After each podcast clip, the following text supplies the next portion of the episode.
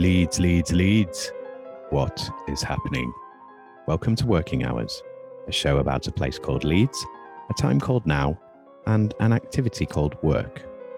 Working Hours wants to record 1,000 loiners over the course of the most important decade in the history of the human species and ask them about what they do all day and hear how they feel about it all. My name is Simon, and this is all my fault. What did you want to be when you grew up? Oh, when I well, when I was young and well, I wanted to be a rugby league player. Mm. Yeah, that was that was my jam back when I was like probably up until about twelve years old. Mm. And then suddenly I was like, oh, I want to be a radiographer in a hospital. Okay, that's quite No a idea change. where that, no idea where that came from. And then by the time I was going to um, sixth form and university, I wanted to be a lawyer. Mm. I mean, it was a it was a wide spectrum of what I wanted to do. Yeah, Yeah. So, I, I mean, do you think that kind of diversity of interests came from already having a curious mind to look into different things and it was like, what's going on here? What's going on there? uh, no, probably just a overactive imagination within myself and just going, oh, thinking I could achieve anything I wanted to, and Yeah. then eventually, the the reality of me just not having the enthusiasm to follow things through, Mm. and it kind of hit because each of those jobs I wanted to be required years upon years of practice. And it's like, Yeah. ugh, can't, can't do it. It's like as a as a child, um, between the ages of thirteen and seventeen, I used to be the sprinter for my age group for the city of Leeds. I used to be really fast. Yeah.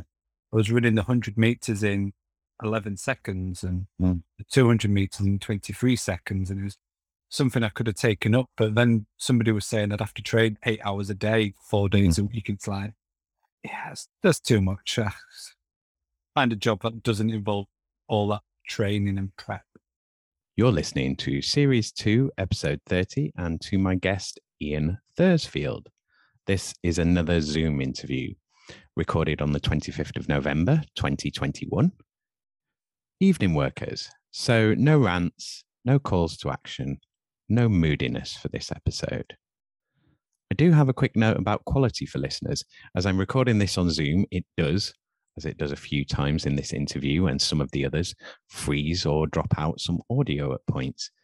People's connections and where they can meet me virtually affects the sound. Now, I don't give my guests any tips on recording good or better audio quality beforehand, as I'm generally just really grateful to get them on the show. And I can't believe they're willing to talk to me for this weird little thing that I'm doing. I'm especially surprised when they have actually heard the show and they're still willing to come on.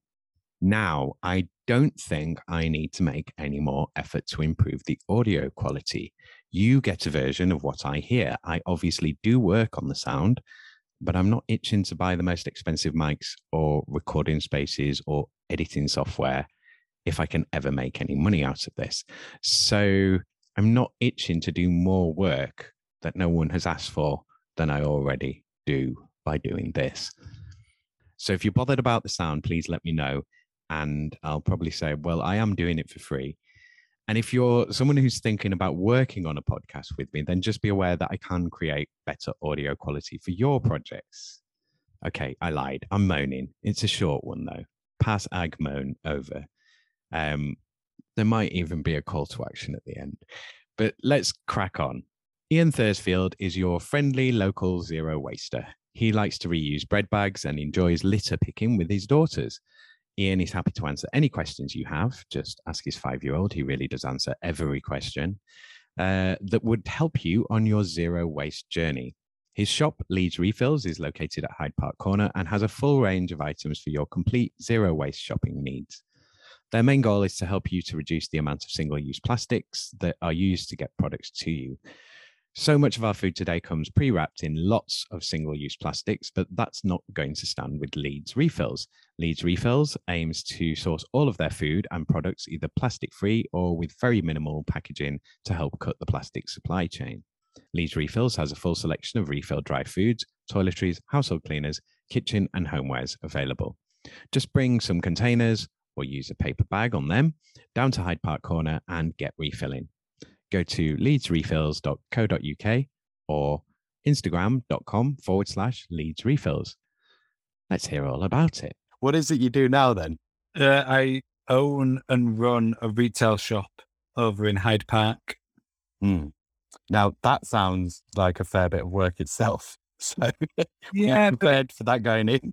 but it's different. It's a different kind of work where I, I just sit in my shop and just pray that somebody comes into the shop to buy something. Um, and when when they're not buying something, I'm cleaning some shelves and uh, doing orders. Mm. So then when I go home, I can still switch off. I don't have to think anything. I don't have to do any real training. I don't have to keep at it. In my spare time, I can find other interests elsewhere. And Mm.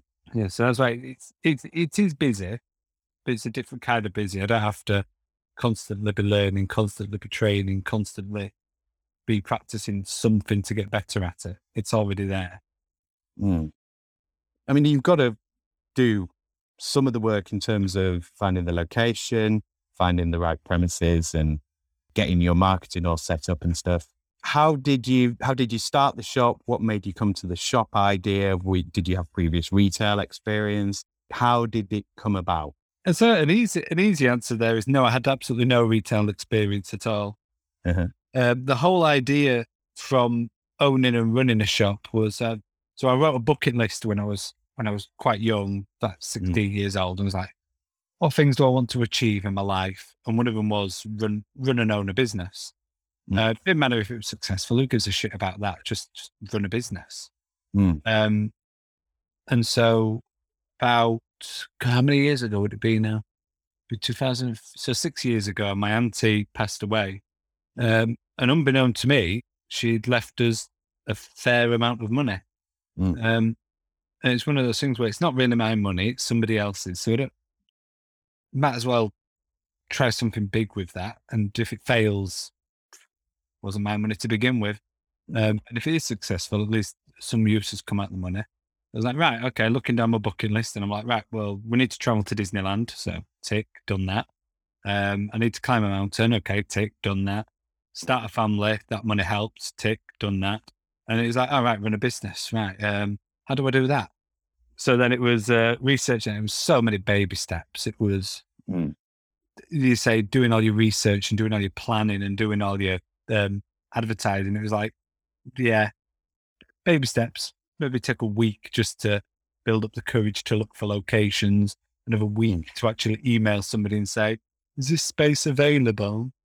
Um, and apparently, from talking to people now, it's something that back when I was at school, it was never really a thing. Was ADHD, um, never really talked about, and it was never really acknowledged. It was Mm. we and you must be dyslexic. I think it was always you must be dyslexic. That was the big buzzword at the time.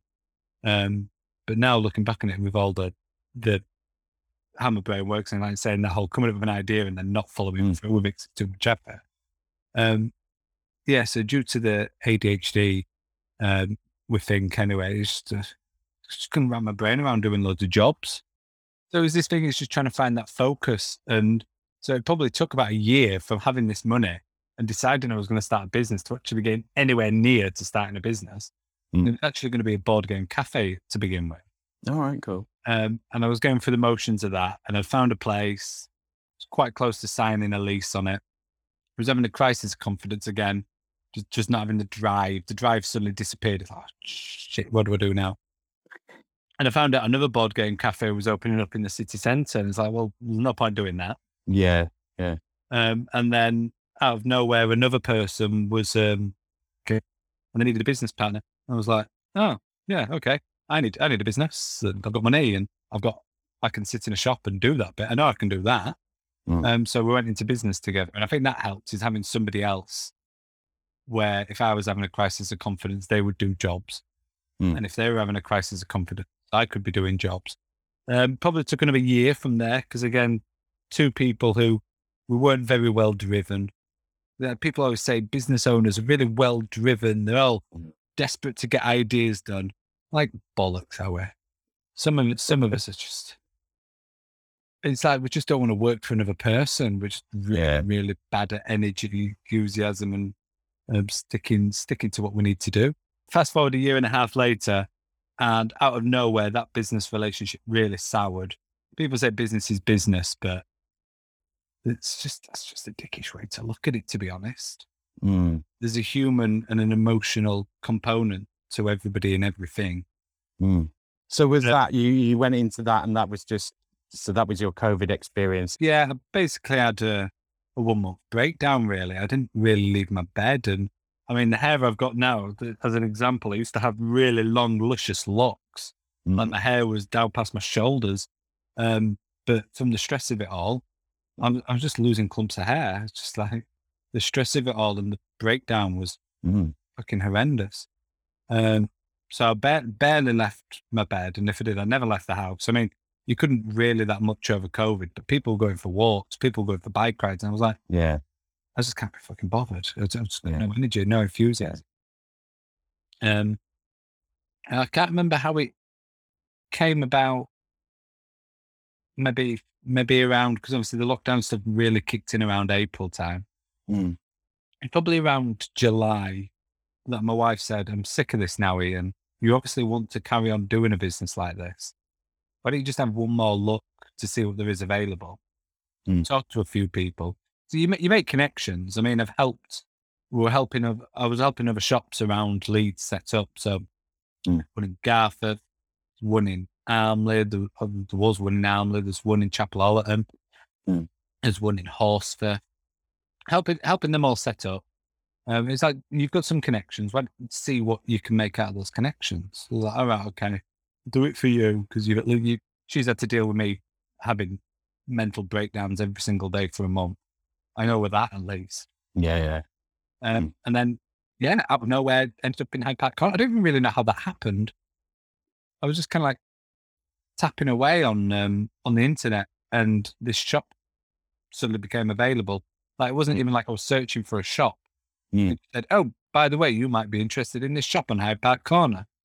Like, you know what? Okay, on. We'll not Yeah. for that. Um, and then ended up moving in April this year. So April 2021. Wow. So it's literally from this year and just a, a few months. So how's it been going? It's sort of the comeback from lockdown and Uh, it's been it's been away because the experience I'm having is it it's a food retail shop. Mm. Food retail hasn't been hit the same as everybody else during lockdown. yeah, yeah. Everybody still needs food, Mm. and everybody's still interested in the plastic-free experience. Mm. Um, and because I'd set up just towards the end of it, the, the the bigger drop for me is when the students go home. So I'm Yeah. bang in the middle of all the students. Yeah, yeah. And so lockdown, yeah, it will have affected sales. I'm not going to lie and say it's had no effect, Mm. but that's the experience I've found. It's not necessarily lockdown is my problem, but it's Mm. the student population Mm. and the general migration of students. So for eight months of the year, that's great, but for four months, I'm close to being better shut. Mm. And the only reason why I still open up the shop over the summer is to get away from my kids for a few hours. Are insane. They've definitely got their energy levels from me, Yeah. and it's just non-stop. So yeah, that's why I keep the shop open over the summer. Yeah, yeah. I, I mean, so as you say, going back to kind of setting up the shop and making those connections and then coming back, you know, from that bad experience and then setting up a new shop. Um, I mean, there must be, there must be new opportunities that arise from being in a shop. I mean, I, I would imagine even though you've got what could be considered kind of a transient sort of, uh, demographic in terms of students coming into the city and leaving the city. You know, a lot of students stay and a lot of people, you know, as the business is there for longer, some of those people that do stay will be returning customers and so on. And other opportunities could come from that. So what what do you see for the future of the shop? I mean, the, it sounds like you ha- you you'd be a person that would have ideas for it, but you're not necessarily going to realize them straight away. Yeah, um, it's like things I want to do in the future. I want to like host a whole zero waste festival on like Woodhouse Moor and where Mm. um, with live music. I don't know something where um, people have to be riding bicycles to power the electricity of the stage. Mm. Um, the food is all um, there's no waste of the food, and it's all grown locally, and it's all made locally. And for people buying drinks, they buy a ticket and be given like a, a pint of steel cup, Mm. pint steel cup for all their drinks they can take home and whatnot. But like you say, it's I've had this idea for years. Will it ever materialize? If there's anybody out there who who wants to take on that idea, they're more than welcome to. Because I don't think I'm going to realize it for at least another five, six years, if Mm. Um, it took a lot of brain space and energy just to set up a shop, and never mind a whole festival. Mm. Um, I'm more than happy to talk to people about it. I'm always willing to make a connection there. But yeah, and say it's I've got ideas for the shop to be bigger, shop to be moved on, have a second shop, have staff. And then my brain goes, Ian, that, that's a lot of work. Don't do that. Yeah, yeah. Th- that, that's when we all need that secretary or someone that's like make it happen. Uh, Yeah. Apparently, I heard with Richard Branson, he used to be like, you know, just the ideas guy was like, want to do this, and apparently it was his roommate at college that was the one that was like, okay, well, let's realize that then, you know, like so he was the one that was just going, I want to do this, and the other guy's like, well, let's make it happen. I think you need that person, don't you? Yeah, I need that person. But there's a great example that Richard Branson was the ideas guy. Mm. We only know of Richard Branson. We don't know about the guy who put the hard work and effort in. I'll Yeah. tell you what, that would piss me off if everybody went, Oh, Ian, you're amazing. I'd be like, I haven't done fucking done anything. it's weird. People say to me, Do you want to make money in business? I'm like, No. If other people are making the money, great for them. Yeah. Um, but yeah, so I, I just couldn't do it with myself. It's like, why do I hire staff? People saying you need staff members. I'm like, Mm. but then they'll be doing all the work. Mm. But then I'll be redundant. We go, yeah, that's great. You don't have to work for your money. I'm Like, no, that, that's not what I want to do. I don't want to be that multi-millionaire billionaire who Mm. messes. I'm trying to not swear so. It's fine. It's fine to swear. Squash the little man, as it were, just to make me some money. Yeah. Oof, makes me shiver just thinking about it. So, what jobs were you doing before you you took this route to to go into So- business for yourself? So I was just looking over it. I was like, I'm the kind of business owner I can literally see the Communist Manifesto that I bought myself for my birthday last year. Um, it's, it's, hard to, it's hard to get through that book. Some big, I find myself on Google searching out the words. But it's an interesting read. But yeah, I just yeah, I've not couldn't ever seem to-. Yeah, people say, have you got any ideas for like expanding in second shops? And it's like, "Mm, not really. I'll happily give people the information and the ideas for them to set up a shop so that Yeah. they can make money. But why would I then open up a second shop and me make all the money when I've got enough money to survive on? I don't need more money. Um, I mean, it helps having a wife who's she's happy to be paid loads of money. She's she's paid enough for us to survive on. It's this is just a hobby, essentially. Mm. I mean, it's a paid hobby. It's not a well-paid hobby.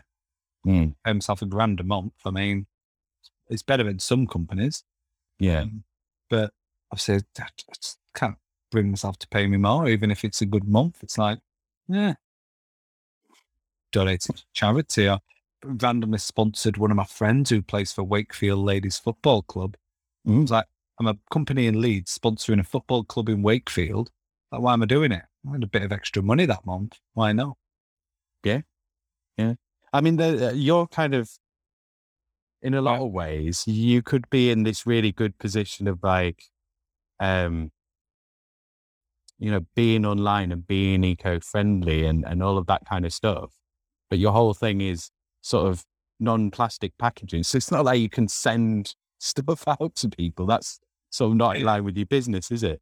It's not. And so it's, I see a lot of people, uh, they do deliveries and they've all got vans for the deliveries on cars for the deliveries.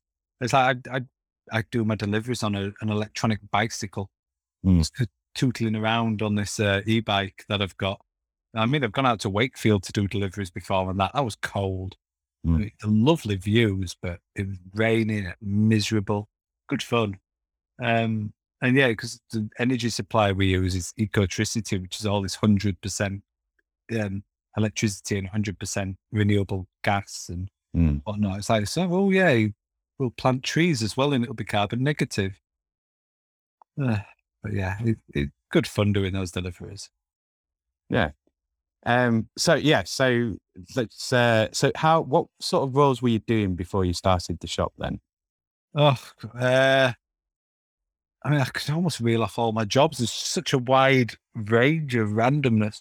Were So you going first- through them quickly because you didn't like them, or you you were just like they were short term contracts, or No, it was again. It's it's just how my brain works. It's like yeah, I'm in a job for a year.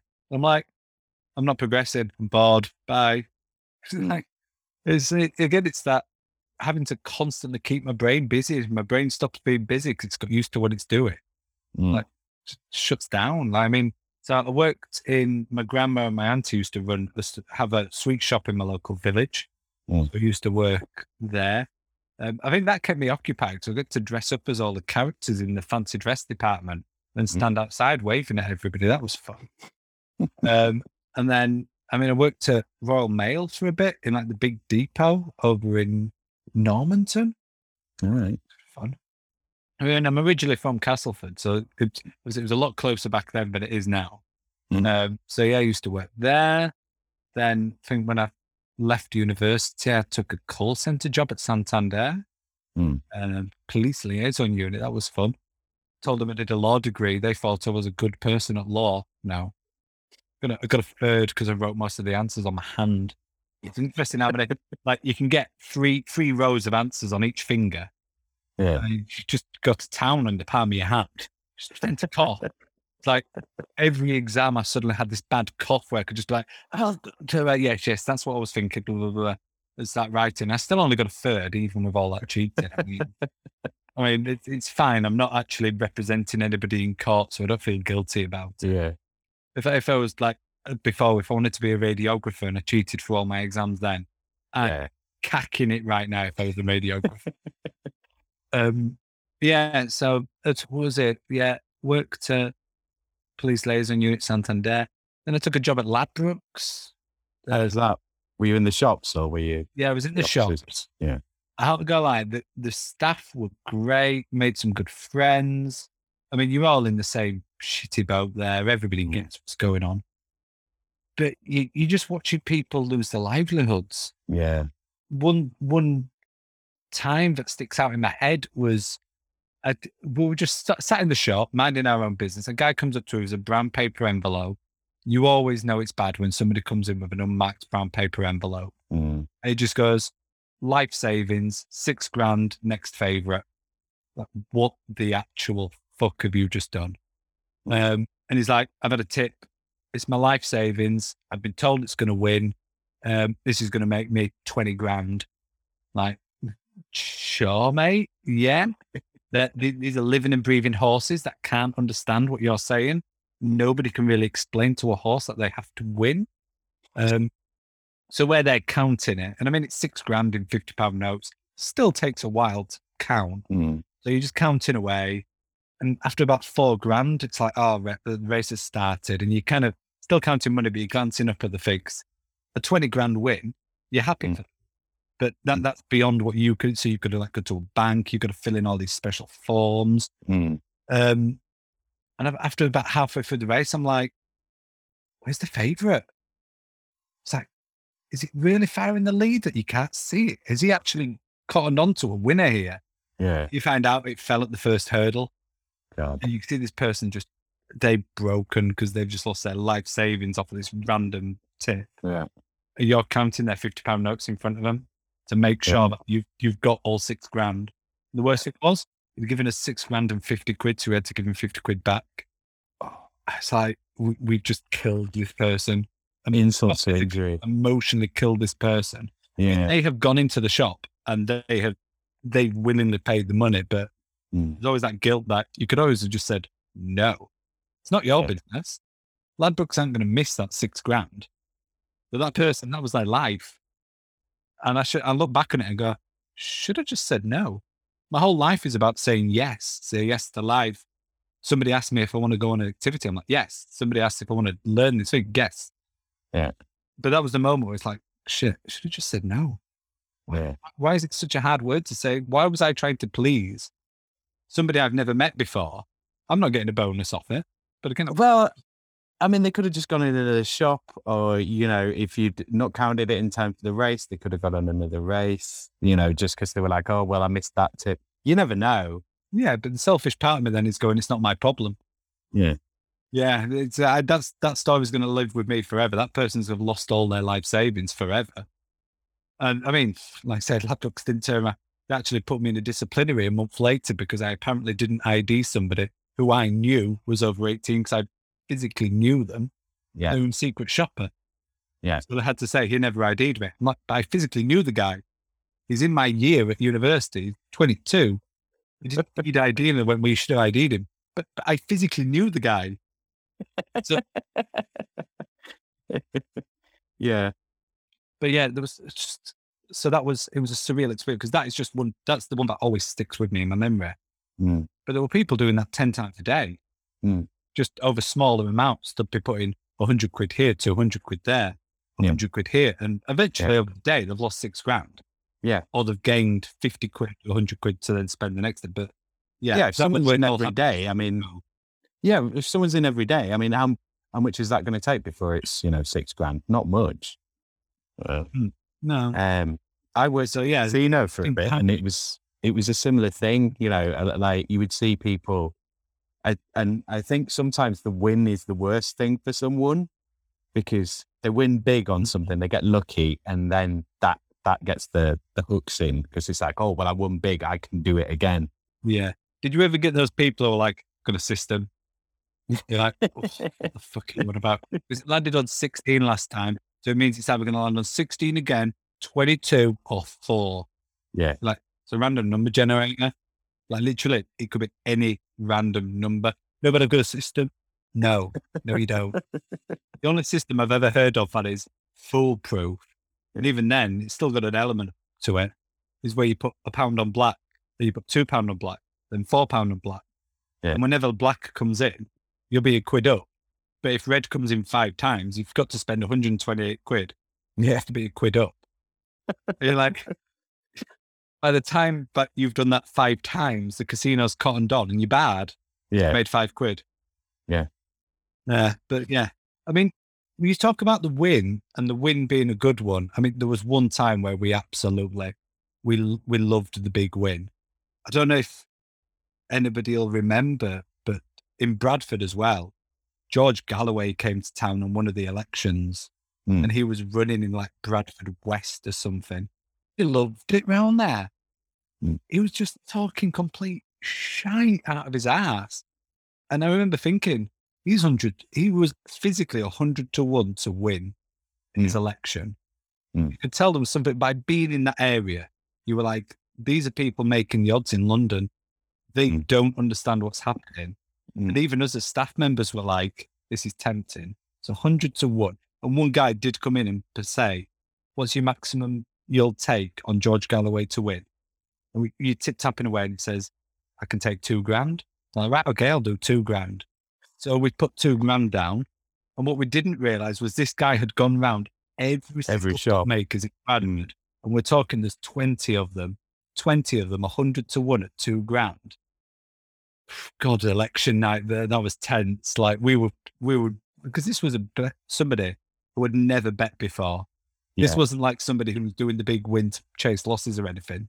Yeah. They'd just accidentally cottoned on that George Galloway was bound to win at 100 to 1. And he had at least 30 grand on 100 to 1. Um, and then the day after, all the managers were like calling each other. It was like, it was like one of those sales fires. Everybody's calling each other like, oh my God, have you got like 50 grand in your shop? I'm like, Yeah. no. Why? Because the same guy has just cleared us out as well. Yeah. Um, so like the head honcho of the whole of like William Hill was in Bradford trying to sort this out at one point. And Oh they God. they shed loads of money on it. Hmm. And it's it's just not reported on because politics is never you they'll never recoup that money. Politics is such a small betting market.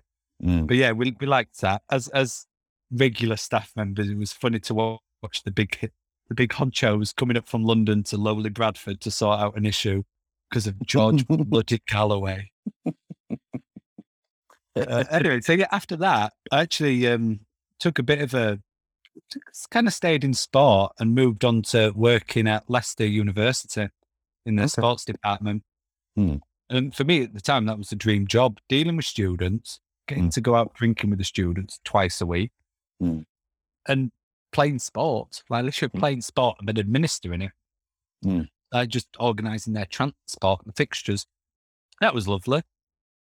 Yeah, But there was a big departmental change about a year and a half in Mm. um, where they were basically moving people around, firing people, forcing people to get new jobs so they could merge loads of departments. Mm.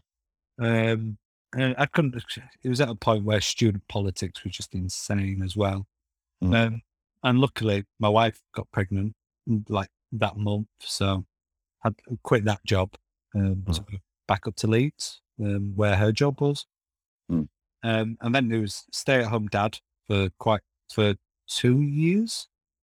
So, because obviously we did that whole thing of who makes the most money, Rachel. Yeah. So after Rachel's maternity, it's like, well, I'm going to be the stay-at-home dad. Just made sense.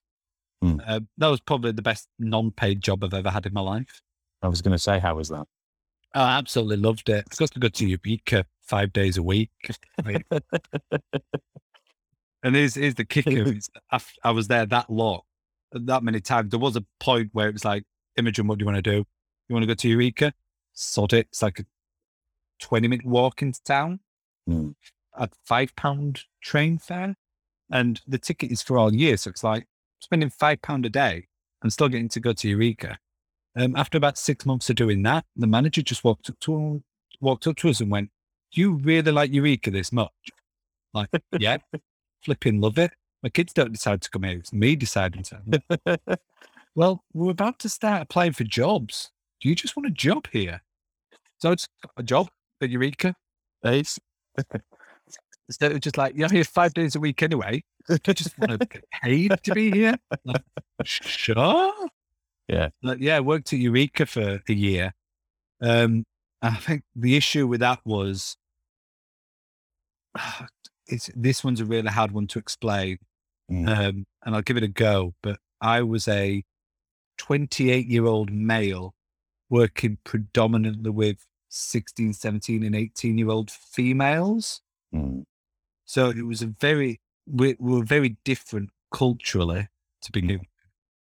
But also, I'd just be saying stuff that meant nothing to me. Like, oh, yeah, your hair looks nice today. Just as a random, like, thinking of a conversation topic to say. And to me, that was just, your hair is a nice shade of red because you've dyed it. Mm. Whereas what they were hearing was, you're talking about my hair, you're noticing me. That's weird. You're old. I'm like, no, didn't mean it like so. It was, it was very weird behind the scenes to be in that Yeah. situation. Yeah. like- Awkward. Yeah, and again, it's that ne- didn't know it at the time, but again, if I'd have known about the ADHD back then, it would have made a lot more sense. Yeah. I couldn't read a room. I'd walk in and be like, I, I could notice, like, like say the, the dyed hair one is like, I noticed you've dyed your hair. You've Mm. dyed your hair, and I've noticed it. So I should Mm. mention it to say nice hair. Otherwise, why would you have dyed it? Mm. But obviously, then it was, yeah. So, and it, in the end, I ended up quitting that job just because I was spending more time panicking about how I was acting and saying around them Yeah. than enjoying dealing with the kids. Yeah. Being a stay-at-home dad for two years, my social skills just were down the pan without Yeah. I could do, I could communicate like a boss with anybody under the age of five. Yeah. Put me in a room full of five-year-old kids, and all of them singing and dancing. You've got the energy for that. But put me in a room full of teenagers. It's like, the hell am I meant to talk about? Mm. What am I meant to do? Mm. Um, uh, yeah, that that was a lovely. That was the best job I've ever had for the physical job. Mhm. But yeah, it, it just if I'd have had that job ten years earlier, it would have been perfect. Yeah. I think because then we would have been more on the same wavelength, and obviously there'd have been there'd have been completely different issues probably. Mm. Um, but it, it wasn't issues where I was thinking, oh my god, they think I'm a weird perv. Yeah. Yeah. Um, so yeah. Um, so obviously then left that job and ended up working in Breeze, the Leeds Council, um, for Alright, kids' yeah. activities, hmm which that that was better because that was like so the, the age range wasn't as bad. There, there were more people my age, Mm. and there were actors. So when you would say something to them like, "Oh," the, the- I'm going to use the example of you've cut your hair, it looks nice. They, they understood that where I was coming from with that was more, Yeah. you've noticed my hair's been cut. Yeah. Um, because that, that's just what you, we do with the, so And- that's, that was a much better, um, emotionally to not have to worry about that aspect of the, the age difference. and Yeah, coming across wrong. Yeah. yeah. And again, it was working with being a Santa, being an elf. But if there's any kids listening, I was helping Santa, um, not being Santa. I shouldn't have said that. I'll start again. Um, so it was wonderful helping Santa and uh, helping the elves um, from the North Pole Yeah. um, for a few years. And I just kind of quit that. That that one was only really because I wasn't going anywhere with it. Mm. Um, there's only so many years I can play the same elf over and over again before the ADHD. Now, I mean, I'm loving the job, but it's not it's not peaking my brain as much as it used to. So, time for a new challenge, Um, which Yeah. is then where why I ended up. I think from there, that is when I then ended up getting into running my own business. So was that was that sort of an idea that was burning in your back pocket the whole time, or was it just something that never like it was there as something that you wanted to do, but didn't really come up until that point? It was something I'd always wanted to do. Yeah, it was always on that bucket list. Mm. I've still got it somewhere in my memory box. I've got a whole shelf now of them. Um, and the, it, so it was always there. It was never something I thought about. It was only when my auntie died. Mm. And I was literally like, what? You've left me that much? Mm. Shit, what, what am I spending that on? What am I even, what am I even going to do with that amount of money? It's like, it wasn't like it was massive amounts, but it, it, it was five figures Mm. it, it was enough to be like, I've never, ever experienced this amount of money in my life. Mm. And it, it was like, before I just burn it on gambling and blackjack and whatnot, it's like, Mm. okay, let's put it into something useful first. Yeah. Well, I That's where it's a life changing amount, isn't it? It's that, you know, I, I mean, anything can be a life changing amount depending on your circumstances, but that's like, you know, like you say, if you've never seen, even seen that much money before, it's like, oh, what now? I can't complain about Yeah. things as much.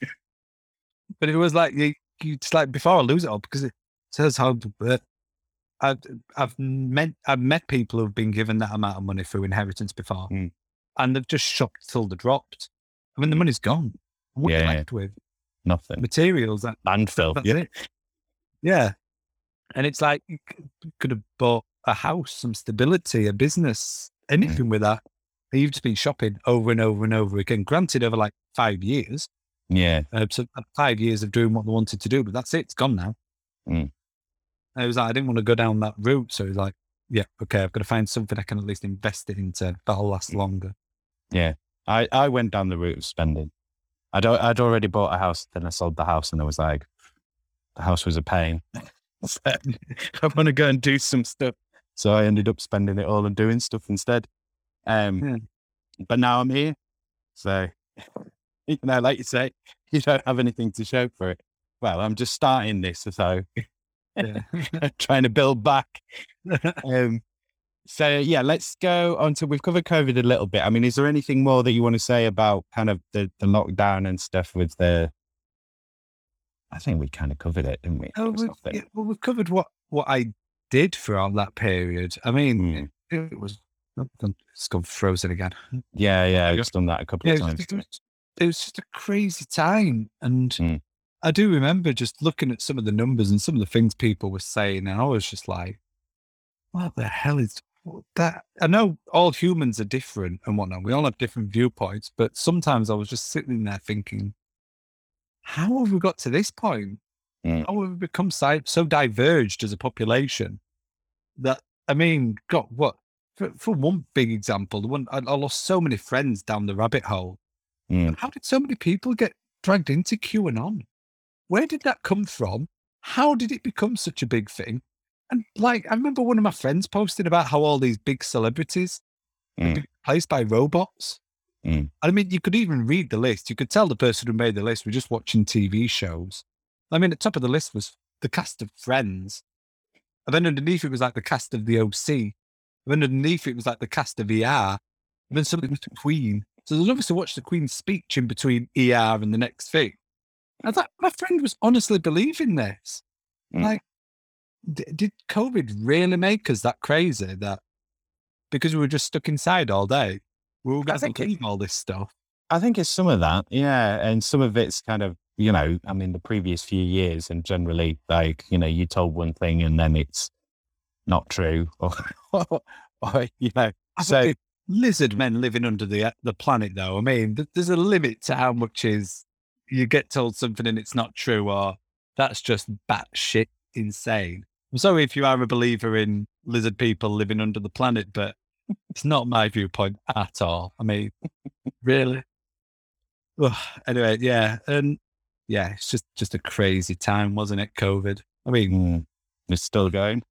yeah, I feel like uh, it might just be because I've cut those people out from my life, but I feel like people are not as not as taken in anymore. I know there's still people who are saying vaccinate, unvaccinate, blah blah blah, but that seems to be the main argument now. It's not are there lizard people or fake Yeah. robots running around. I mean, it, it seems to have tapered off from the absolute insane to like I've, I- that.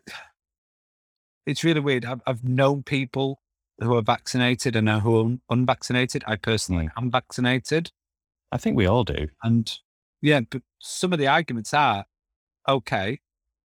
I don't agree with that argument, but I can see where you're coming from. Mm. Like I know pregnant people who are who have refused to get vaccinated, Mm. um, and they've been told it's completely safe. Mm. But also, you're dealing with an unborn life here, and it hasn't. It hasn't. This vaccine. I know it, the base of the vaccine has been Yeah, yeah, for decades. yeah. We're on to like COVID nineteen now, and it's. But I mean, you don't want to risk an unborn life on something that the vaccine's only been around a year. Mm. Babies are only just being born now. Mm. And you don't know their long term side effects. I mean, we watched Called a Midwife, and there was a big drug in the 80s that was to cure morning sickness. Mm. Then babies were being born with deformed and missing limbs. Mm. I mean, you get told it's safe. And again, this is where conspiracies come from, isn't it? But Mm. and so I can see their argument, and I'm like, fair play. Please don't have a go at me for being vaccinated when you're unvaccinated. But I can see where you're coming from. Mm. I wouldn't. Well, I would fucking hate to be in that position where I've got to pick a vaccination Mm. and the unborn child, and Mm. not hundred percent knowing the health risks Mm. to that. It's like, but people then say, "What about the flu vaccine?" You're going to say that? It's like, well, the va- flu vaccine's been around for decades Yeah, yeah. at- at least a decade. So, so yeah, and so I feel like the arguments now are more people are hating on each other because of those arguments. But when you look at the arguments, they're making much more sense than they were a year ago. When Mm. people were just like, "I'm not doing it because I don't want blood coming out my eyes." What the fuck are you on about? Yeah. Yeah, it's it's hard to tell. I don't know. Yeah. Because it does feel like it was it, it was way crazier then, even though it was way calmer. You know, like the streets were quieter, everything was calmer outside, but it seemed like everything was a bit more chaotic. Yeah, But now it seems yeah. a bit quieter. But yeah, yeah. rain. It was just like, yeah, everybody.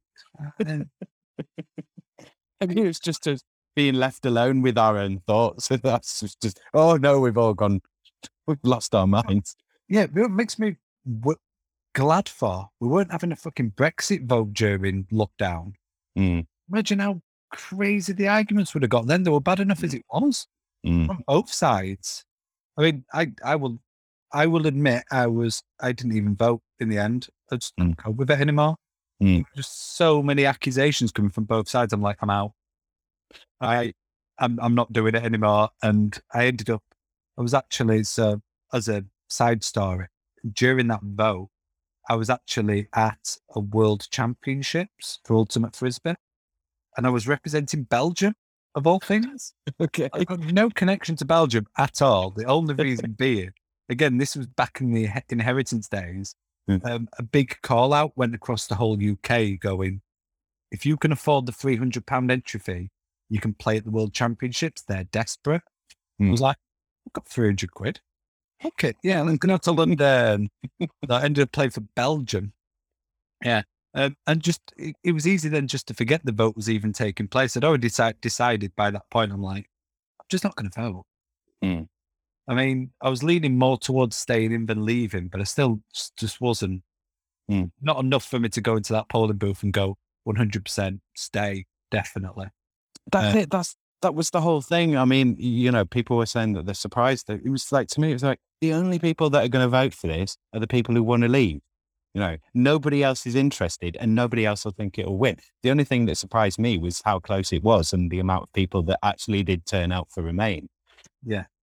I think as soon as it got closer, again, that was because six months before that vote, I'd gone back to Ladbrokes because they were desperate for staff for a few months. Mm.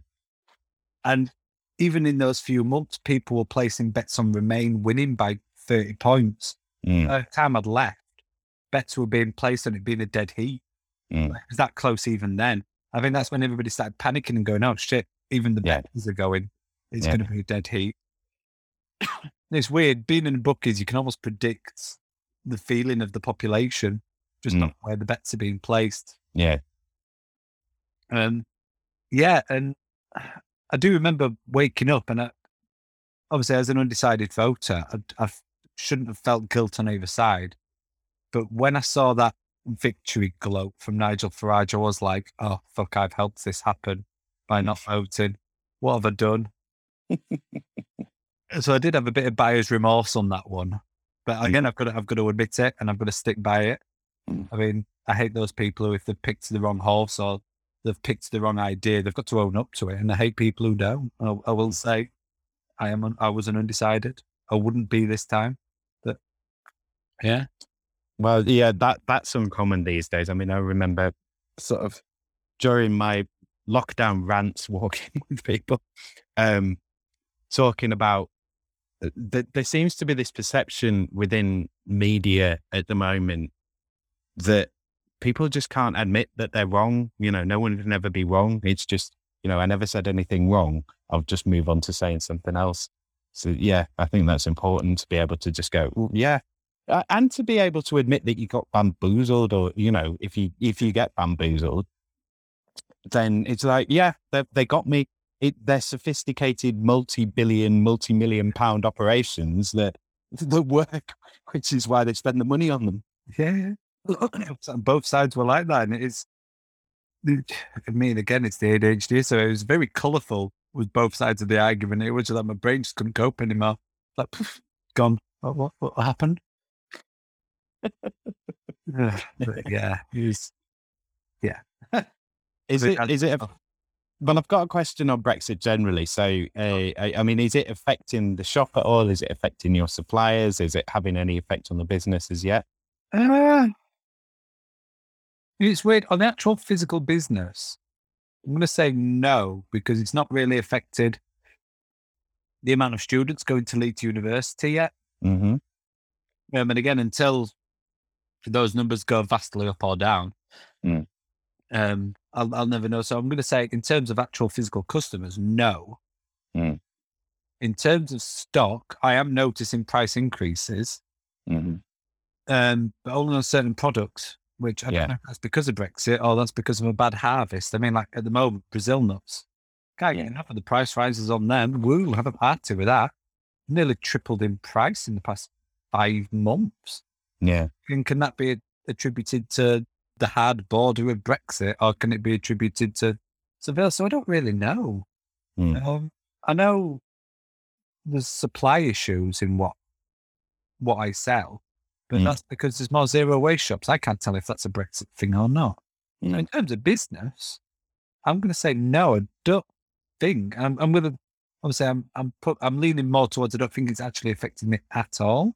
yeah ten, yeah But I am also a very very small player in a very very small pond Mm. where my fluctuations are more hundred quid here, hundred quid there, not the Mm. millions of pounds people like Asda and Sainsbury's are dealing with. Mm. And they're, they're mitigating factors of having 50 million lorry drivers up and down the country at any one time disappearing all of a sudden. I've not had to deal with that because the company weirdly that do my deliveries to me from my supplier are literally about five doors down from me right now. Mm. Really, really weird. I, I live just on the edge of an industrial estate. And they're, they're, they're meant, yeah, it's so, so surreal that I could just walk down there and pick up my pallet if I wanted to. Mm. I, I'd have no way of getting that pallet to my shop because I'm also like a 25 minute cycle ride from my shop. Yeah. yeah. So for me personally, it's not affecting me. I just need one driver in one lorry who's right, who's local to me. Anyway, it's a local business, Mhm. local deliveries. Mm. Um, so yeah, I'm gonna. I- I don't think it has in society. Brexit, uh, I'd, I'd say COVID has has hit more. Some some of the yeah, Brexit brought out the worst in people, but I felt like we were still able to be civil. Like I can always be Mm. civil with somebody I disagree with Mm. to a certain extent, and they can say Brexit was the best thing that ever happened. I'm like, I don't agree with that, but I'm not going to hate you for it. Mm. but COVID, I mean, after, the fact that QAnon became the big thing during lock, uh, lockdown, I'm just like, I feel like that's affected society more with conspiracy theories like that. Mm. Yeah, so I'd feel like that that's affected society more. Mm. But again, it's just a small town player. So was it small town girl in a small town world? I'm like, I don't even know the right words to the song. That's what's singing in my head right now. It's lonely girl in a lonely world, isn't it? I'm, I'm changing it completely to small town girl in a small town world. Um, Mixing it up with Billy Joel. yeah. so it's like, it's like who, who- cares? Eh? Well, not who cares. Obviously, it's affecting people elsewhere, but I, I don't think I've felt much of a much of an effect, as it were, from Brexit. Mm. I mean, I'm having to listen to politicians all screaming at each other, Mm. but yeah, But they even seem to have kind of moved on from that. They're just, well, they did. But then it seems like, I don't know whether they've brought it back because they think it's a good sort of issue to distract people with or, or it's biting them on the bum or whatever. But it's kind of like it went away and then it was like we had the whole COVID thing. And to some degree, it seemed like the public were kind of relieved to hear a new, constantly rotating story. and but- then all of a sudden, yeah, then it came back for a bit, didn't it? Because we're going to get rid of the hard border. Yeah. Um, and then it's disappeared again because of Peppa Pig World of all things. God. What the hell is going on there? Yeah. I was trying to explain it to her. So the, the lady who babysits my kids and I babysit hers just as a a, a tit for tat with with your prime minister. Oh, I lost Hello? you again. You froze again. Have I frozen? Oh, well, but, um, So just oh, you're back now. Yeah, So I'm yeah. just saying. So I have a, a babysitter that looks after my kids, and I look after hers. Um, and she's from Spain, and she's got a friend who's also Spanish living with her. I'm not kidding. I turned up one day to pick up my kids, and their response was just like, "What the hell is going on with your prime minister?" Like, you know what? I don't even have a clue.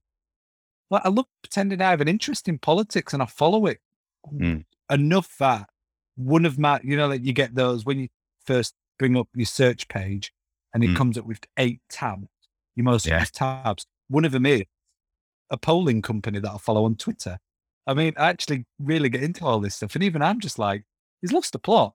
And they go, is he always like this? I'm like, to an extent, Boris Johnson is always an idiot. And that's why people like him. And see, I don't get that. I, if I if I want a prime minister, I don't want a prime minister who bumbles on and on and on. But some people do. Fine, that's up to them. Mm. But then when you're in a meeting with the some of the biggest players in business, and your Mm. party is known as business party, to then literally lose your notes for so long, to Mm. pretend you're a car going vroom vroom vroom, uh, and then talk about Peppa Pig World. I'm like, honestly, I feel like he's having a breakdown. Well, you do see. like, prime minister now. It's Well, you do see with these people that that go into into office, like as much as it's a cushy job and they're doing this, that, and the other, you do see them like visibly age and stress in those roles. Like it's a short period of time, but when they go in and when they come out, they look completely different. yeah. Oh God, yeah. Yeah, I mean, you like Boris. Boris was a shambles beforehand, but he's only what been doing the job for like nearly two years or something. He's falling Yeah. apart completely. because this act this act is gone and it is an act. You Oh, talk to yeah. anybody who knows who's met him in private, and he's a proper politician. He just in public is an idiot to to look like a normal person, Mm. and he's very good. He's been doing that for decades. Mm, So there's definitely something going on now where he's suddenly snapped and Mm. he's losing the plot, and that Mm. that's worrying. Not not from a there's always people take over. Mm. From from a human to a human perspective, Mm. I'm worried he's going through a breakdown, and there's kids involved. The last thing I want is for him to absolutely lose the plot, and I just think somebody like I know the reporter did it as not as a joke, but he was doing it for effect. But I mm, do want somebody just to sit down and go, Are you okay? Mm. Do you want to just take a day where you can just sit in a room and cry if you need to? Mm. You know, something like that will just help massively. Human Yeah. to human. I don't care about the politics of it anymore. But there's there's just been certain things where I'm looking at it and going, No, no, please, please stop. Just to I don't care about this whole having to look powerful anymore. Just please stop for a day. I, I kind of know what you mean. So um, this is this is another tangent, but I, I was at festival when Amy Winehouse was there, Yeah. and my God, it was like this woman should not be on a stage; she should be in a hospital bed. Like Mm. uh, the the band were all amazing and stuff, and really tight and you know really professional. And she came out, and it was like she's not well. She needs to not be here. You know. Mm. Um, yeah, and it's it, it's really kind of it, well, it's kind of a bit like it, it's watching something tragic that you feel like you can't do anything about, Mm. sort of thing. Yeah, Bring it Um, to my random guy who lost his life savings. at that's what I was thinking of. Yeah, It's like you you really need to step in and say no, enough's enough. Just just please look after yourself. Mm, But you feel like you don't have the power to do so. mm, Like I mean, you're just one person in a crowd. I mean, I'm just one person out of millions watching this car crash happen, and it's like I just mm. I don't have the power to just ask him, just please stop. But yeah, exactly with the book. you- there's- Yeah, yeah. It's strange. I think uh, you know to some degree there's a shift there. Th- You know, a shift in how you approach customers and so on. Because, like, if I think of old old British movies, I can definitely recall sort of you know people in shops having an attitude of like, oh no, you can't have that, and you can't you can't do this, and it's like no one in a shop who works in a shop now would feel that they'd ever have the ability to say no to a customer. It's just like, oh, we'll see what we can do. yeah. The customer is always right. Definitely, that's what they say, isn't it? No, wor- that not worries me, but um, I think back. I can imagine if I was running a shop in America and I said no to a customer and they just pulled out a gun on me. Mm. That, that's I know that was a complete complete tangent there in my head, but I was thinking that then when you were saying don't say no to a customer, I'm like, oh shit, what happens if I get stabbed? Mm. Got me worried about my own shop now. worried about it before. Now I'm gonna go in there and be panicking as soon as a customer comes in my face. They're like, oh no, how's that? You should be fine. You've been fine so far. Uh, uh, That's what they all say innit? until it happens. well, yeah, yeah, yeah. Again, touch wood. Right. So let's go on to something that's should be in your wheelhouse uh, because you're a, you know, an eco-friendly sort of shop. I mean, when you even said, "What's in my wheelhouse?" What is a wheelhouse? You, you I've never even. I'm like, what, what is he on about? A wheelhouse? What is he talking about? I do, that's one thing there. I would like. I'd like to admit is I've got the excuse where if somebody says a word in business that I don't understand, I'll just say to them, "What the hell have you just said?" And they'll look at me weird. I'll go, "But uh, do you want me to pretend I know what you're on about?" And then, Yeah. awkwardness in the future when I start using that word wrong. Like, what Yeah. do you mean? Yeah. No, it's best. I, I think it's always best to ask the question. Yeah. It's better to know because otherwise, you you know, you could spend six years just trying to guess what it is and come up pretending. Yeah. Oh, I mean, there's an example I use. I don't know if I want this used in, in the actual podcast, but when I was a kid, like the meaning of words, remember there was a song that was like, I'm horny, horny, horny. Yeah, yeah, And I just came out and asked, asked my dad, like, what does horny mean? Mm. I mean, it must have been about seven or eight at the time. He just goes, "It means you owe somebody money." So for the good ten years of my life, it never cropped up again, and I just thought it meant eh, you owe somebody money. Yeah. And obviously, as a student at university, somebody goes up to me, and goes, "I'm horny." I'm like, who, who do you owe money to? And they're, they're looking at me like, "What are you on about?" And I'm like, "You owe somebody money." And like, no. and I think it was from that moment where I went, I, I just need, I, I've learned I need to ask Yeah. what it means if I don't understand because it'll It- come to bite me on the ass. Exactly. Yeah. It's better to know straight away because, you know, you look more of a fool in the long run, don't you? It's home that night because thought I was an idiot. Yeah. Okay. So because you work in um, a green field, not a green field, like literally, yeah, literally, was like, there is a green field next to the shop. you, you work near a green field and a pub, Yeah. a main road. Um, so no, I, I'm going to go into the climate question. So you're already being quite Mhm. green. I mean, and to a degree, it, it, it's built in from the base of your company. Um, I mean, how big a factor was it in creating that company and, you know, well, just basically talk about the climate side and sort of what what you wanted to affect and what you can affect and how you feel that it affects your work. Um, I mean, when, when I had one to answer because when I first wanted to start a business, it was in a board game cafe, which is not exactly known Mm. for being very green and eco friendly. There's a lot of shrink wrap. There's a lot of Mm. cardboard and virgin card being used, chopping lots of trees down to make all these games. Um, and then it just kind of clicked one day. I think basically once we started using reusable nappies on the on the eldest, and it was just like, okay, it's important to us that we we promote what we're doing and Mm. how best to do that. How better to do that than in a retail shop. Mhm. Um, and then from there, it kind of snowballed from, hey, everybody, look, this is how we run our life. Would you like to do it too? And then customers would come in, you'd be having a discussion with them, telling people to go away and not buy any of our products because they can just make it at home, that kind of stuff.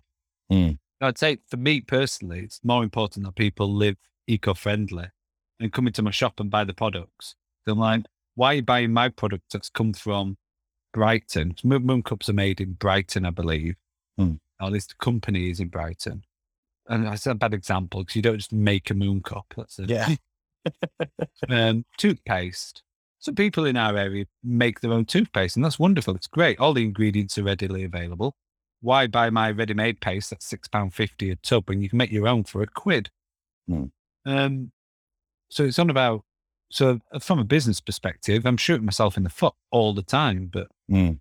eco-friendliness onto other people is way more important uh, to me personally, and to, to our family as well. I mean, I don't think she can hear me, but I'd, I would hope to think that my wife supports my business decisions in not making as much money as long as we are making that big effort to change people's views.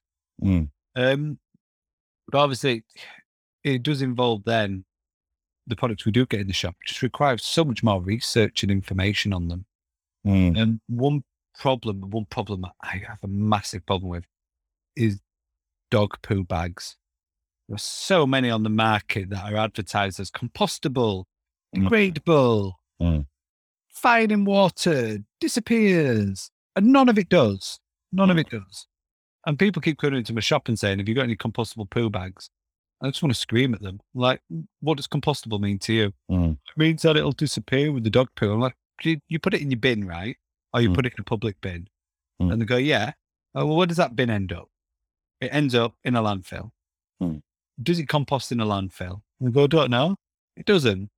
Mm. You can have the most compostable item in the world, but if it's in a landfill, it doesn't compost. Mm. It physically can. It's it, it's the way landfills have been made and built. Mm. Just like, yeah, uh, that's just a rant about greenwashing. Now I've, I've been able to work in greenwashing into this. That pisses me off so much. Hey, I've got this new product. It's completely biodegradable. And I say to them. No, they say compostable. I say, oh, is it home compostable? What, what do you mean it's compostable? Mm. Yeah, but immediately there's a difference there. If you say compostable, it means that anybody using this product has to use a very special bin supplier. Like in Leeds, Forge Recycling will take coffee cups that say they're compostable. That's it.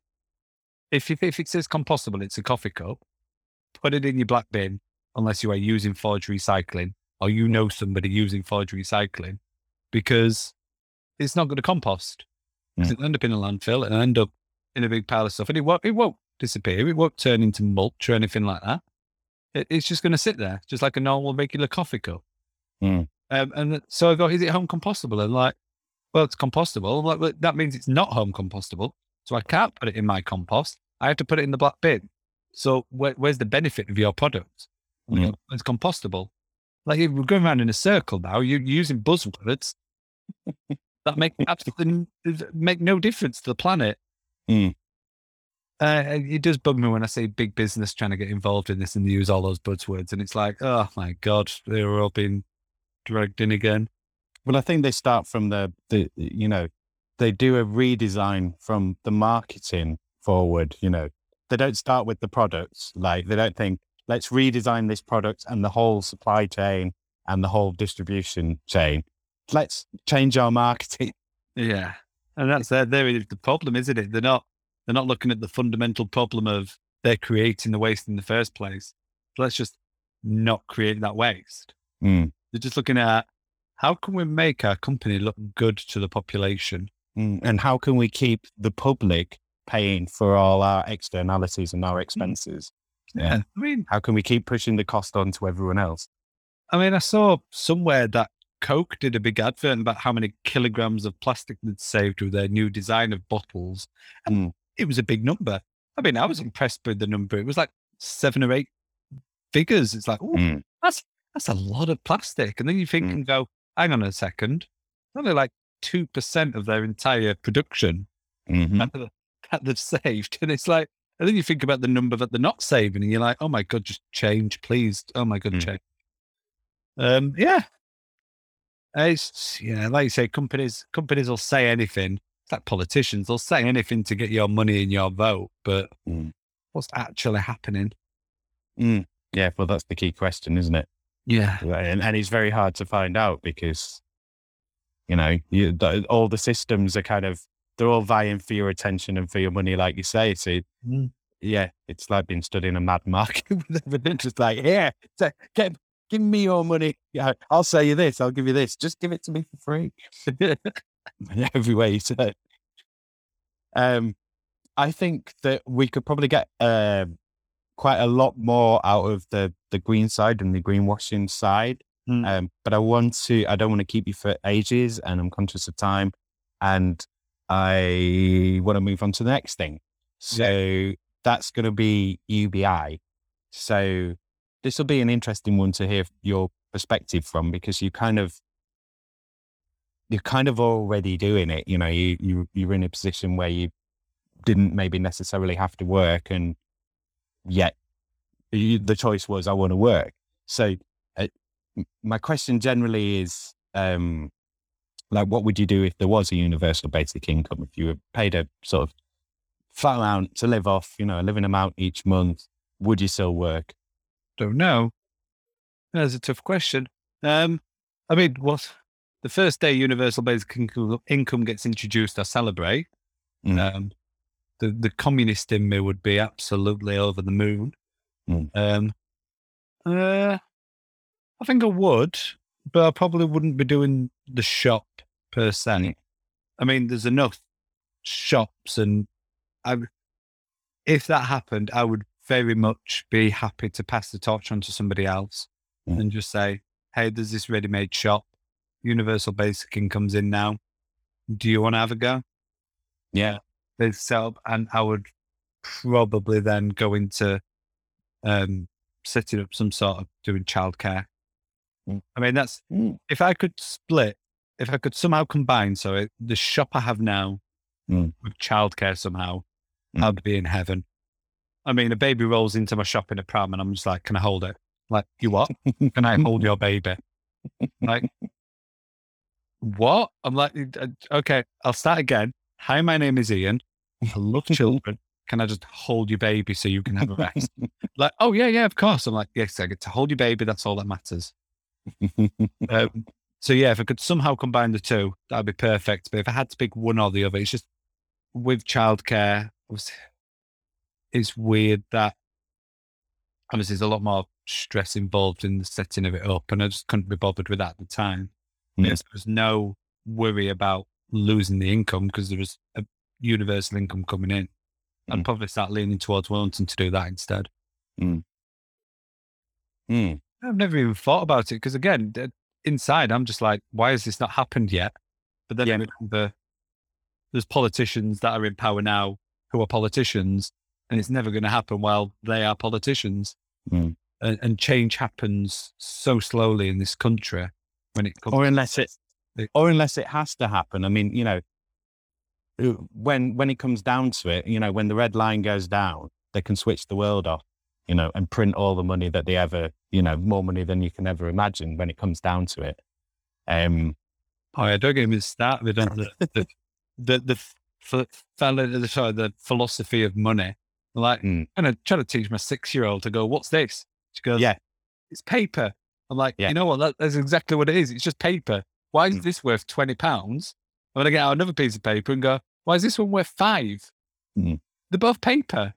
That, that's it. It's like I could get a machine. That's obviously illegal for me to get a machine, Mm. but realistically, there is nothing stopping me getting a machine and printing off a shit ton of money Mm. and having lots of money just to give people.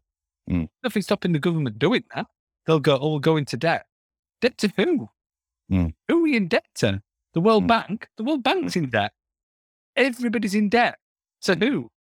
There's, you could just wipe off the debt. Mm. All it takes is somebody on a computer going, boop, debt's gone.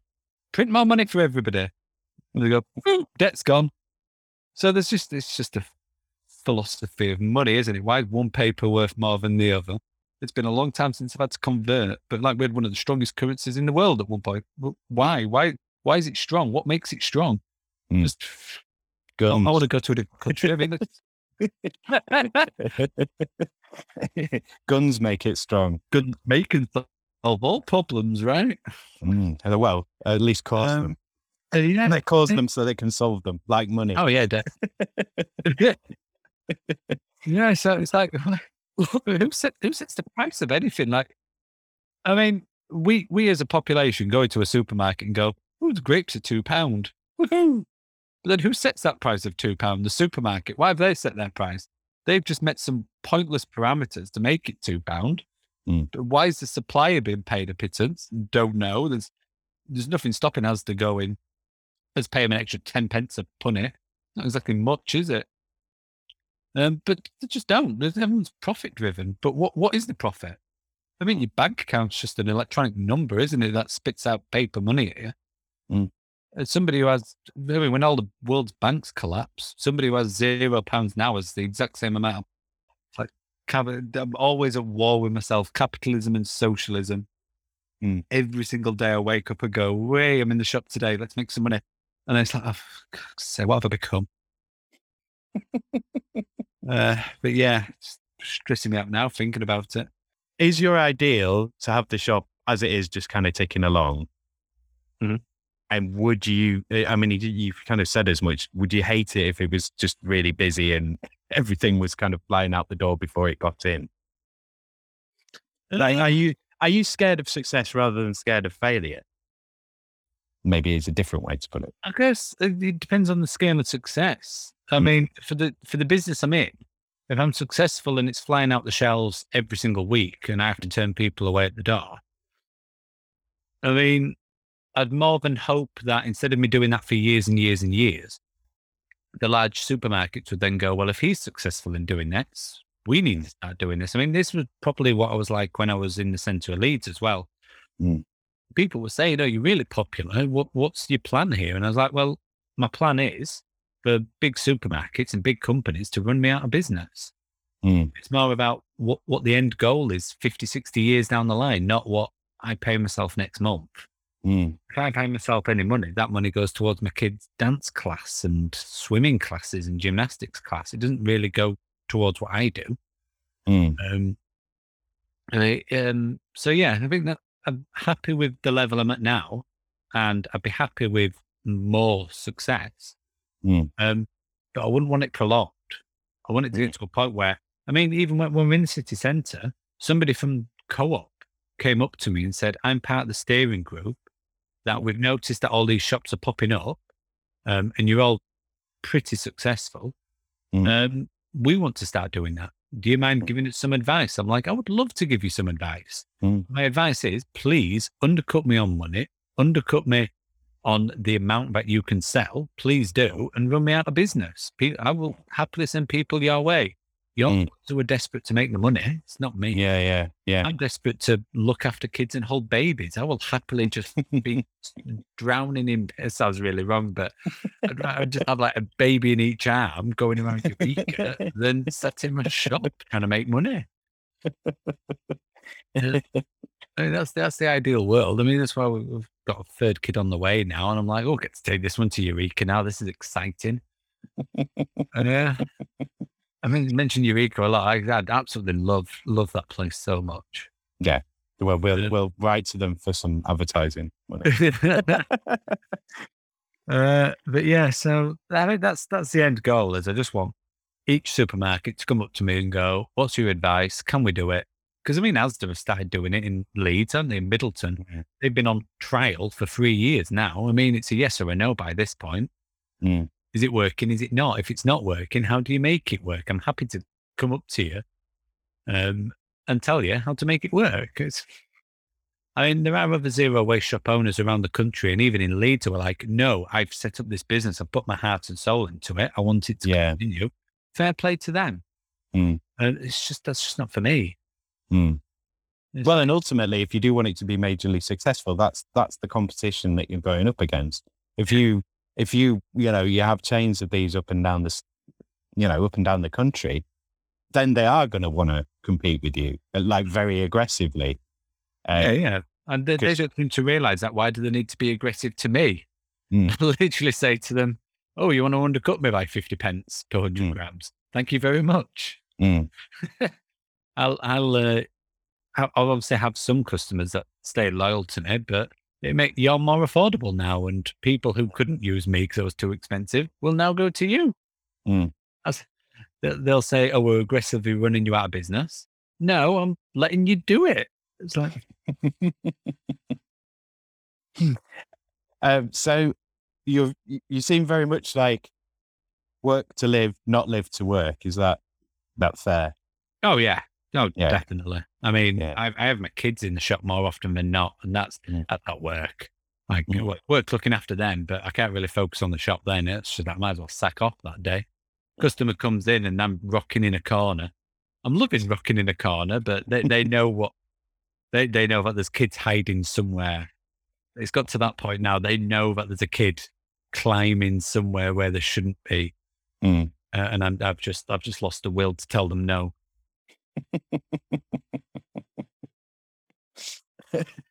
I uh, definitely work to live, not live to work. I, I mean, I used to used to do that. I mean, I was at Ladbrokes for it'd be like twelve hours a day, six days a week, and great. The pay was more than I'm getting now running my own business, but that was like I was never seeing my partner at the time, who obviously is now my wife, but I couldn't spend proper time with her. Uh, we couldn't move on with our lives. We ne- I never got to like, socialize Mm. because at the time I was too focused on getting myself out of debt, out of student debt. So Mm. yeah, I think I realized very quickly after that, it's like I need to stop this philosophy and trying to do stuff I enjoy instead. Yeah, you can chase your own tail for ages of like whatever work wise and stuff, but it's not. You have to you have to settle it for yourself. I think, don't you? It Mm. has to sit right for you. Yeah, yeah. Uh, however much you give, you know, if you're one of those workaholic people that wants to do hundred hour weeks or whatever, like then you need to do that. If that if that's what you need to do. So this is another example where that's somebody who is completely different to me, Mm. I can still be friendly with them. We have a completely Yeah. different view on life. I'm not going to, Mm. I'll put my point across. They can put their point across. And as long as we're not aggressive about it, we're still friends. Mm. Just don't start talking about fucking lizard people living under the earth again. And um, but it, it's, time.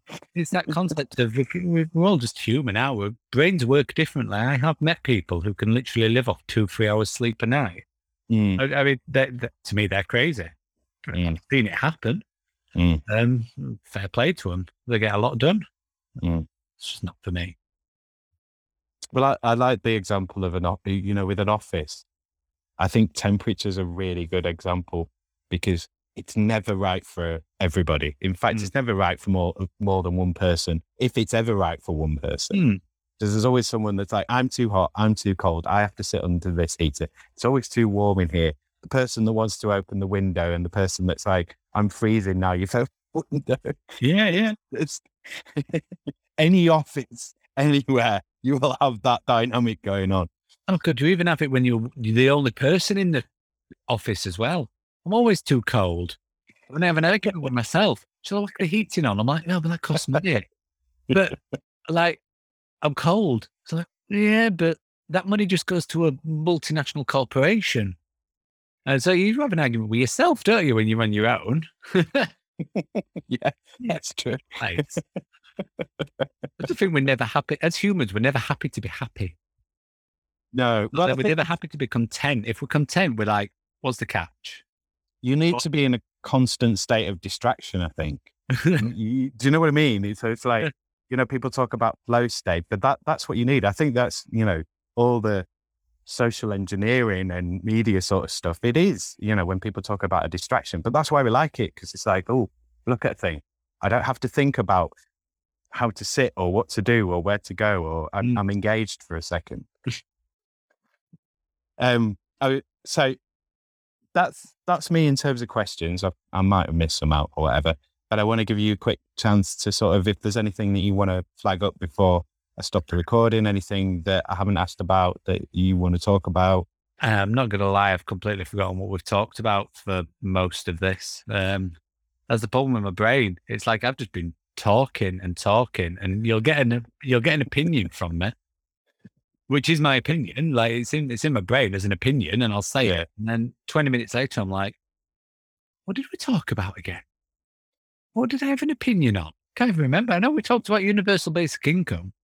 Mm. I feel like we had a rant about Brexit at one point, but I can't even Yeah. remember what I ranted about anymore. I have to watch myself back to go, well, that's what I said.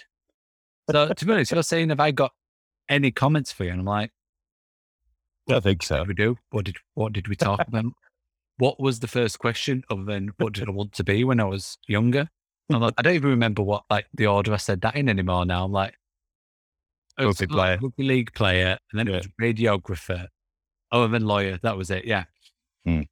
But yeah, so it's just that part of thing where we've talked about something else, so that's gone from my mind.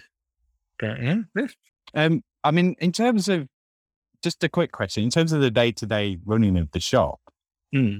Does the ADHD have any effect on on that?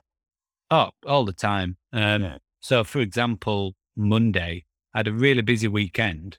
So, a lot of my stuff needed refilling. And even on the Sunday evening, I'm going, I can just do this Monday. There's a lot to do. Mm. And like at that point, I'm like, okay, I'll just put it off till Monday. And then I got in on Monday, and it's that whole brain of when there's too many jobs to do, Mm. the brain shuts down.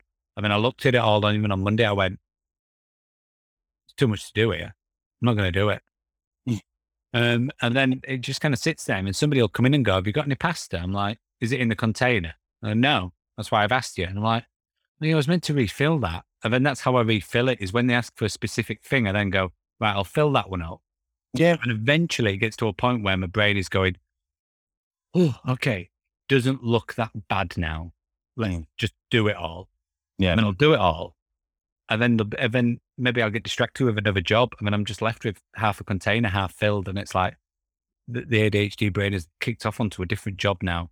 But then when five jobs build up on top of each other, my brain then just goes, "Eh, I'm done for the day now. See you later. Mhm. I mean, it does that whole kind of walking out and slamming a door like you're getting cartoons. and I'm just going to sit on the counter looking at a phone going, And let's just go onto Facebook and Instagram then. I mean, my brain's not going to engage anymore.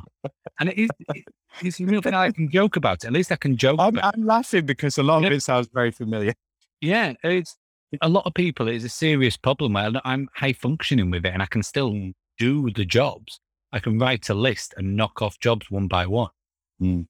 and I can at least joke about it. Whereas I've known some people where it's just that they will when their brain shuts down, they, they can't just sit there and like mind-numbingly read Facebook, Instagram, do something else just to take the mind off the list. That's it. They're done. They have to go to bed. They have to put the covers over their head just to Yeah. de-stimulate. And I've Yeah. known people like that, and it's like I'm I'm just thankful that although I have this issue, it's it could be a lot worse. Yeah, if yeah. I was like that, that's it. I would not have a shop. I, Yeah. I couldn't do the shop because there's too many jobs. So I can at least break it down over a week. And I think, yeah, so it definitely affects the running of the shop. Mm. Um, and there are jobs that, I mean, even now, um, I have customers saying, You're going to get olive oil in. And I'm like, I'll, I'll get it in next week. I'll, I'll put it on my list to do. And then my brain goes, But Ian, your list is so big. The list just ends up in the bin.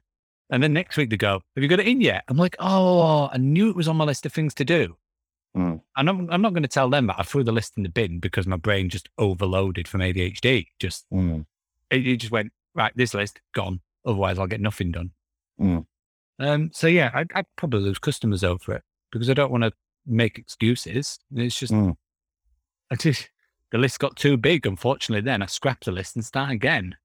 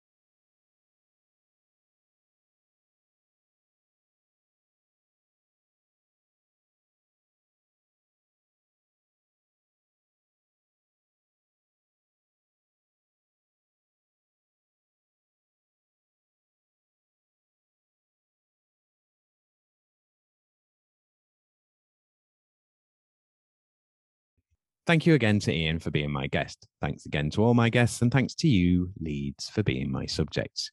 And of course, most thanks to you, my dear listener. Come back next week for the episode. For the episode, come back next week for the episode. Come back. It's an episode. Come back for it. Come back next week for the next episode. If you are Leeds, then come on this podcast. You don't have to agree with me or with previous guests or have anything in common with them or even know them. You just have to have some knowledge about work and be working in Leeds or be from Leeds or living here and working somewhere else. Okay, there's a lot of rules, but you get it. I, I reckon, I think. Like, share, follow, and subscribe to this podcast. Don't let it die now. It's just getting interesting. Well, that's not true. It started off interesting, I think. I'm doing all I can to bring this to you. So if you do like anything about it, please follow the show on social. Give me money, give money to the show. Tell people who you think are interesting to come on the show, no matter what they do for work. That's it. Static outro to follow. Back to series three next week. I haven't decided what it will be yet. If you follow me on social, you will find out there. There's some good ones coming up. And right now, I do have a bunch of records lined up. I want to get to 50 that's a minimum before the show runs out of steam. And I have to get a proper, probably rubbish job to rot in before the deluge takes me. Okay, so that's enough sunshine and optimism from me for now. Cheers, ears. If you're listening to this, I assume you have some connection to Leeds, like living here or being from here. If you're such a person in Leeds or from Leeds and you haven't done your recording for working hours yet, then don't wait. Email me right now. Quick, get a pen working hours pod at western-studios.com. Let's arrange some time for us to record your working hours interview.